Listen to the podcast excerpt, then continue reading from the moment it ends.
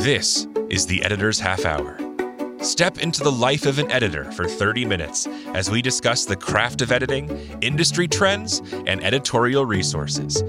Your host is co founder and CEO of Peak Publishing Inc., Nadia Geagea Pupa. She is experienced in all facets of the publishing industry, from editing to design, and works with corporate clients and self published authors. Nadia and her guests are about to share powerful insights and stories on what it takes to be an editor. And this is your host, Nadia Geagea Pupa. Welcome, listeners, to the Editor's Half Hour. We are talking about academic editing today. This is an excellent topic for several editors in the world. This is an interesting world because there's a lot of nuances when it comes to academic editing. Today, I am interviewing Cara Jordan, who is a true expert in this world. She is the owner of Flatpage. I think it's is it Flatpage Editorial. I want I don't want to say it incorrectly, Cara, but I'll let you just um, Flatpage. Let, yeah, just Flatpage. Okay, so Flatpage is. I just want to encourage all the listeners to look at her website. The website is amazing. It is inspirational. You can get inspired by the type of branding and messaging on her website. The fonts and the colors. Oh, it's so awesome. I got lost in the website because of the amazing blog post. So, welcome, Cara. Please introduce yourself. Tell us a little bit about um, your background and how you got into establishing the agency Flatpage. Yeah, thanks so much, Nadia, for having me. And that's so kind of you to say about the website, actually, because uh, my partner and I designed it ourselves and built it on WordPress, and you know that whole thing was you know an ordeal, I guess. Um, but like you said, my name is Cara. I run an editorial agency and publishing house. It's called Flatpage. Uh, officially, we've been in business, I guess, since the beginning of the pandemic. But I've been an academic editor primarily for about 15 years. I actually started off in the arts world. So I was editing for artists, writing for artists, and uh, because I was doing a PhD in art history, I translated that into mainly copy editing, but also some developmental editing um, for academics primarily. So at Flatpage, we primarily work with academic clients. I would say about 70% of our clients come from academia. Um, we wow. also have a, a, mix of other types of clients from people working on general nonfiction books to um, businesses, corporations. I also have a background working as an editor in tech, so that's part of who we work with as well. Um, but I, um, wow. in addition, this year began teaching at the University of California, San Diego's copy editing program. So, you know, my background is as a copy so editor. Cool yeah, um, I'm sure we'll talk about that more. yes, um, I can't wait to hear about that. Yeah, go ahead. Um, my background is as a copy editor, but now I have contractors that sort of run the gamut from you know the beginning stages of coaching clients to helping them by editing their text to now i guess we're going into publishing so you know we're seeing the full spectrum of coming up with an idea to actually getting it on the printed page, which is a really exciting place to be as somebody from an editorial background. That is amazing. And your company is growing and it's it's a it's so cool to see that and hear about that. Um and you said that you're also in the process of publishing books or you're kind of transitioning so you're you have the the editorial services as part of the company but you also want to um become a publisher, right?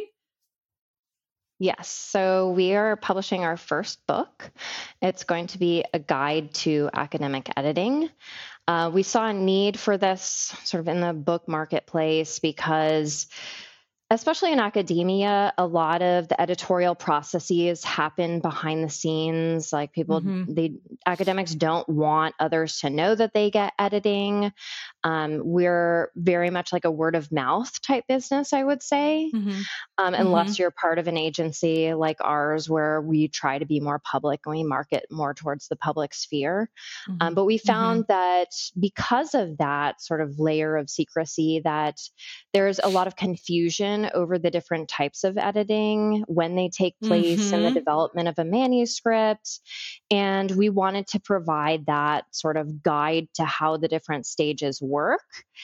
Um, mm-hmm. The book is meant for both editors so that we can learn from each other and help to start distinguish the different services that we offer, and also for authors who might be searching for an editor themselves, or if they want to apply the principles of whatever editorial niche it is to their own work. That's excellent. What a great resource for everybody. You know, that's it's really important to understand those differences in the editorial world too. So, you know, the different levels of editing, all of that stuff sounds like it'll be in that book, which is really cool. Um, and also really cool is that Caroline Malloy, who is on the podcast, is a contributor to the book. So that's very cool. Uh, completely uh, coincidence. I think I'm learning now that the editorial world the more editors I'm meeting and getting to know, we're connected in some way. Oh, you know, such and such, or you know who, you know, it, it's really funny that we're we're I'm, we're really truly connected, and it is a small sm- smaller community than I realized. I don't know if you've experienced the same thing I have, um, but it's it's really fun meeting other editors.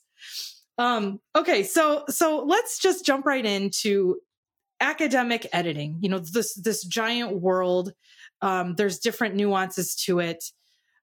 Uh, what are and i already have because I, I do a little bit of academic editing and do some graphic design work for a few academic institutions not many but there are challenges there are challenges working with academic people you know scholars yes. subject matter experts um, let's just get right in and talk about the, the challenges i want to hear from you kara in your experience what are some of those challenges that you face whether you're working directly with a client or the editors on your team? What sort of things come up continuously? And you're like, yep, we know how to deal with this one, you know?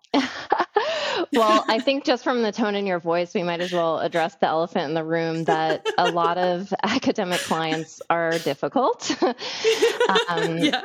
And there's reasons for that. You know, I think yeah. we're trained in academia to be very careful of our words and how we say mm-hmm. things and to say things in a way that's either very different from somebody that we're, you know, reacting to in terms of our ideas or to follow them quite closely.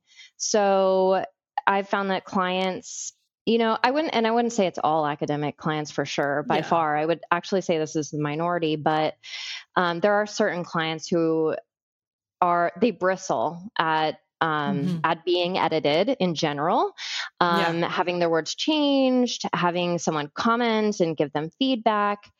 Um, and the way that I've addressed that, at least as an editor, and how I how I you know go about my daily business, and as I'm teaching at UCSD, is that mm-hmm. we, you know, we try to be as diplomatic as we can in our queries. Mm-hmm. Um, we also need to really be clear about our expectations for projects. And I think that kind of goes hand in hand with the second point that I wanted to make about academic clients is that they need a bit of hand holding in terms of what editing is. Mm. And again That's what the different types of editing are that are even available. I would That's say that like many clients come to me and they're like, "Oh, I didn't even know developmental editing was available or a thing." So, yep. you know, they they didn't even realize that you could pay somebody to to help you with your manuscript in that way. That's so great to it's it's reassuring to hear that too because it is it's not uncommon. It's very common for writers in academic people to not be familiar with dev editing. Like, what is that?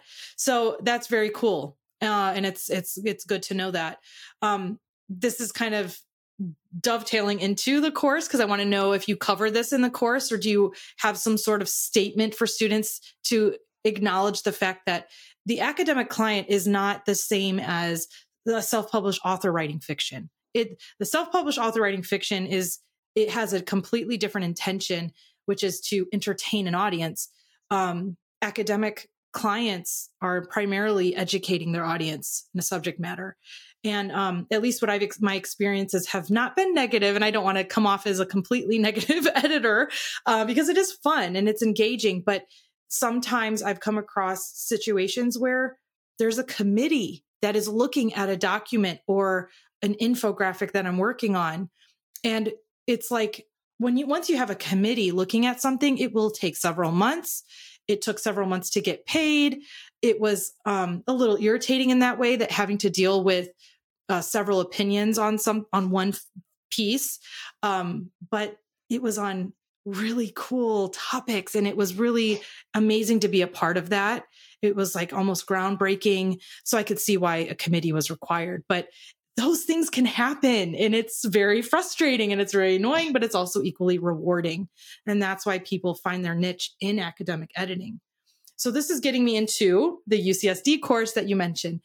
Is this, I want to know what, what you've kind of discussed in the course a little bit, what students are learning in that. And um, if this comes up, you know, and if it does, how do you address it with the students? Like it isn't a big elephant in the room, but there's something there, you know?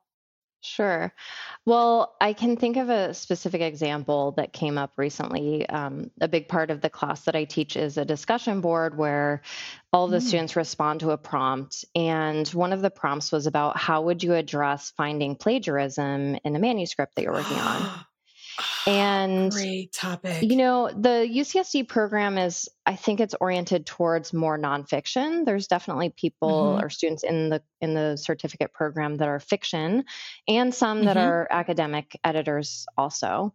But I think this is an issue that often comes up for in academic editing just because our manuscripts tend to be heavily cited and mm-hmm. scholars tend to borrow words and they have you know not that they don't have this in say general nonfiction but you know a list of notes that they're working through that they you know kind of copy paste into a program like scrivener or something um, mm-hmm. and they accidentally forget to to cite you know we always want to err on um, this was an accident and it wasn't intentional but one of the teaching moments that i found this particular quarter, as I was discussing plagiarism with these students, was that with academic clients, you have to broach this topic in a very specific way.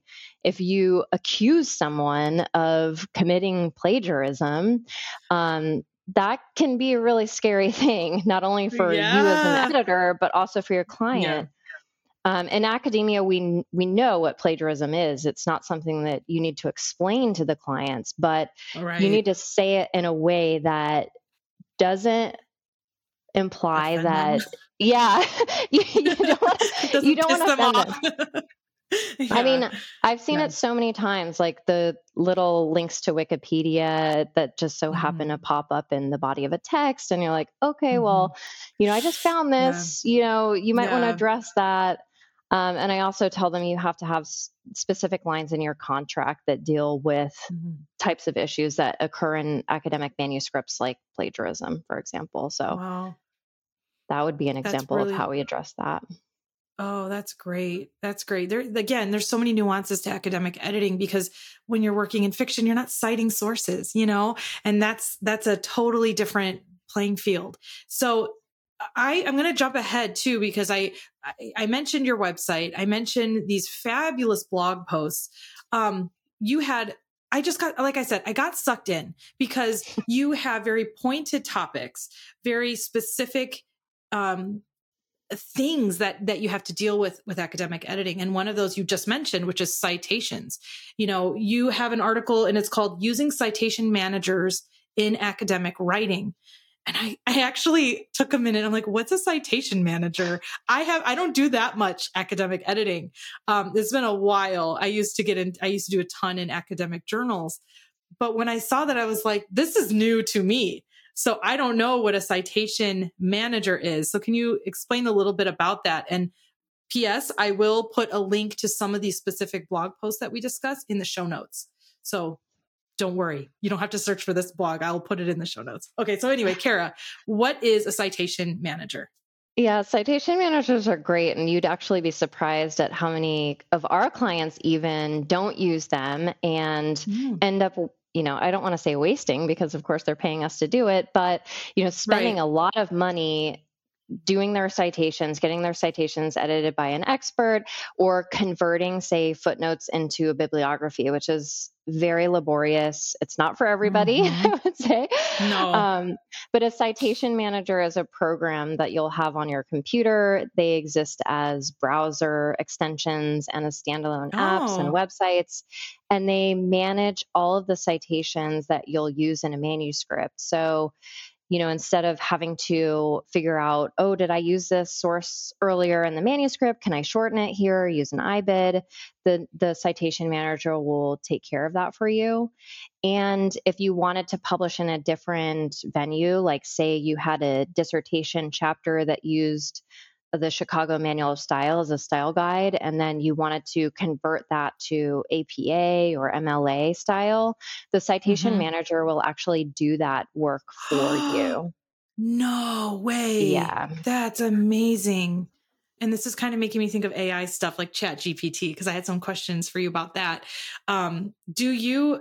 What are your thoughts on it? I mean, what do you think about Chat GPT? Do you think it's affecting the academic industry? Have you witnessed or experienced that? Um, and do you think it's one of those things that we should, of we as a society, writers, editors, we should avoid using it? Um, what do you think about it? What's your opinion? Yeah, I mean, I want to be more open than closed to new technologies because I think that there have been a lot of instances throughout the course of history where new technology has been scary at first and then we've adapted the way that we mm-hmm. function as professionals and as a society based around it like even when the internet came along everyone's like oh like you know revolutionized the publishing industry. Right. So I, I, would like to be more open to it. I think within academia there are definitely challenges in terms of content creation um, and I there was like there's a really great um, podcast, not podcast, I guess a webinar that was put out by the EFA's academic editing chapter a couple weeks ago mm-hmm. about how to use AI in our editorial processes, which mm. really got into the differences between what are content creation AIs and what are automations and AIs that we can use to help us in our business and as editors.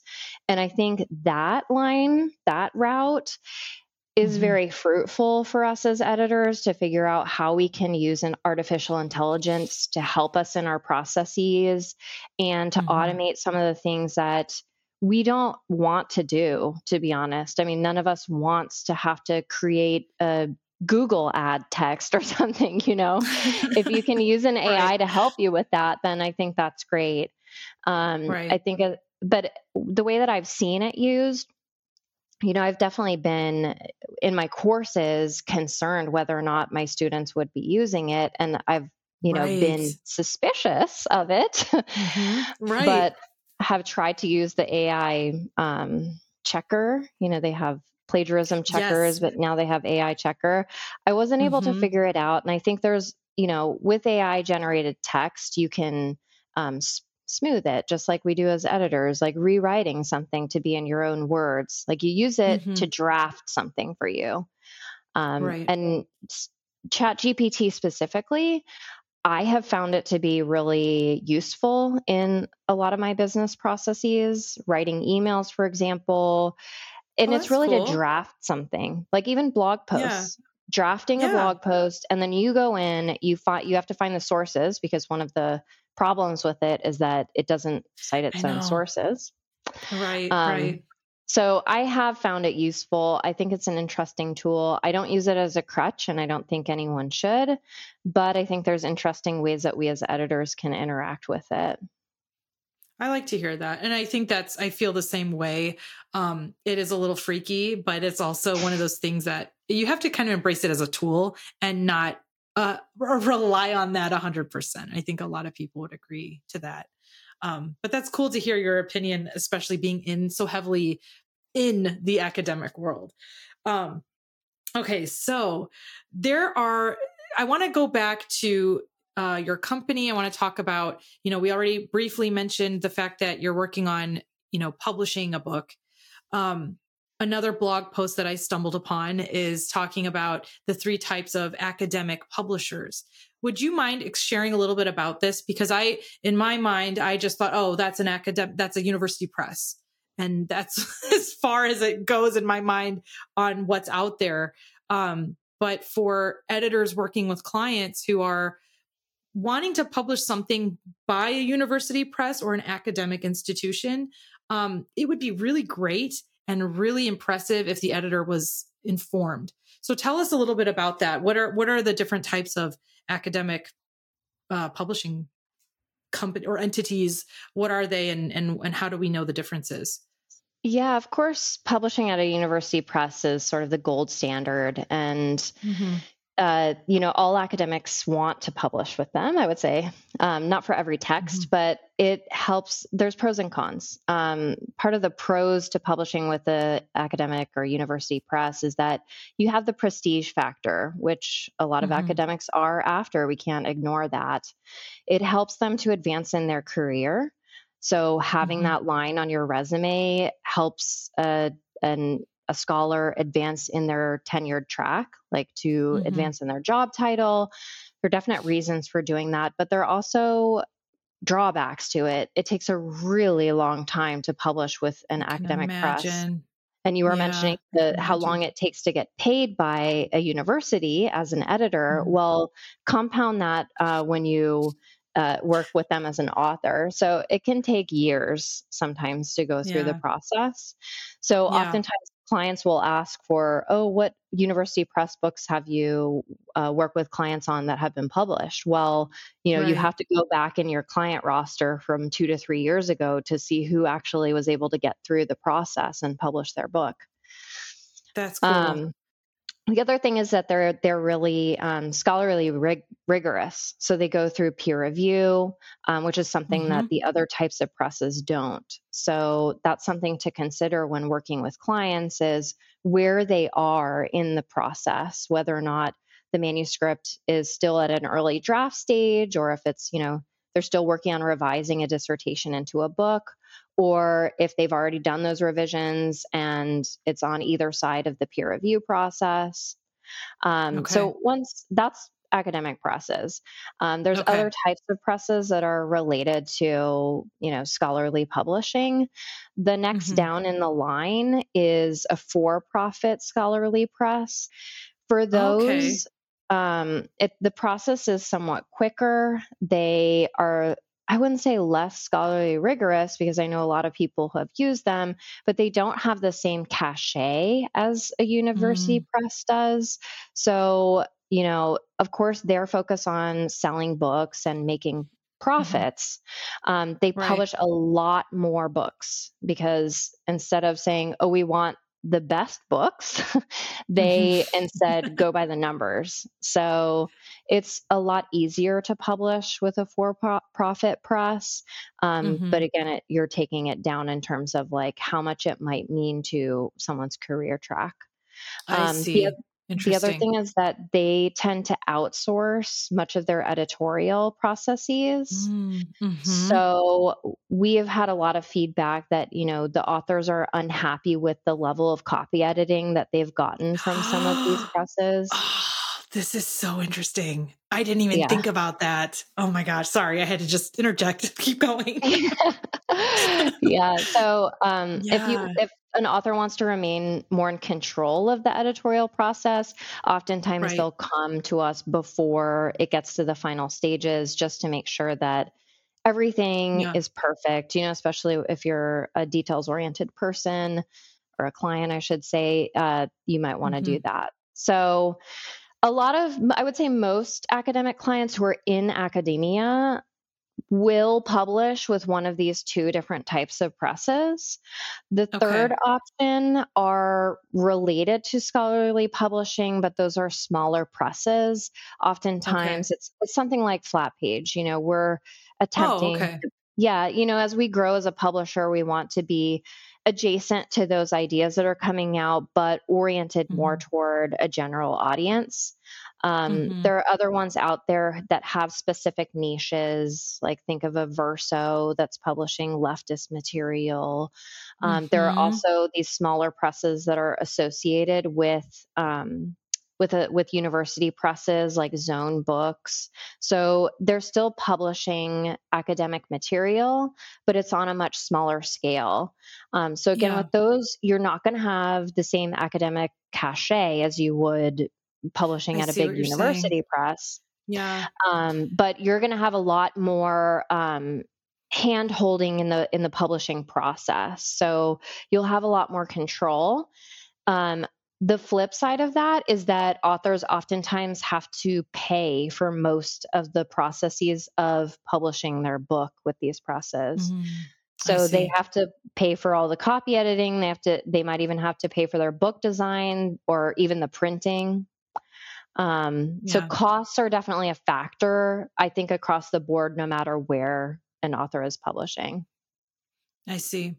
I see. So this is this is really interesting. I, I never really talked about it at this level before, um, because as an editor, you know, we can become so focused on just the copy editing or the the dev editing, um, but not really think about what that author is going through next. Like, what are those next steps? Eventually, they want to publish whatever book they're doing, um, and so they can weigh those options. And then, as the editor, we can explain what those options are, the pros and cons. You know, just because you're published by university press, there is that prestige that comes along with it, but it doesn't necessarily mean that you're going to be successful in book sales. And that is still a little important too at the university level. So I, I feel like you're you're so smart in the fact that you're seeing that you have a seat at this table with Flatpage.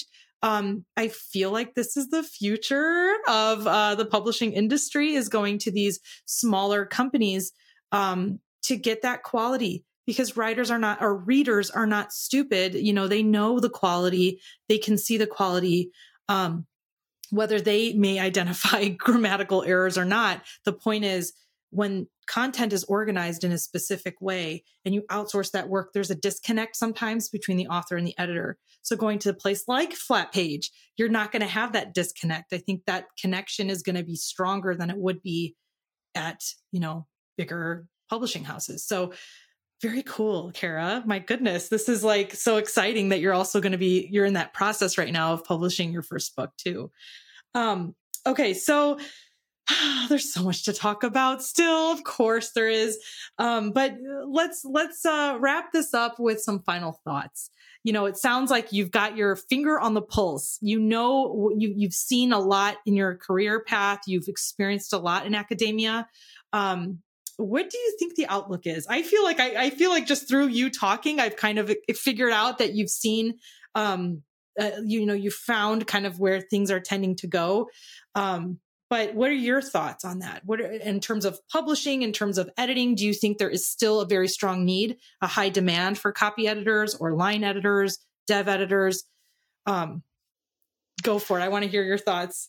Yeah, I mean, I'm not going to sugarcoat it. Anyone who's in been in academia in the past few years has seen it sort of imploding.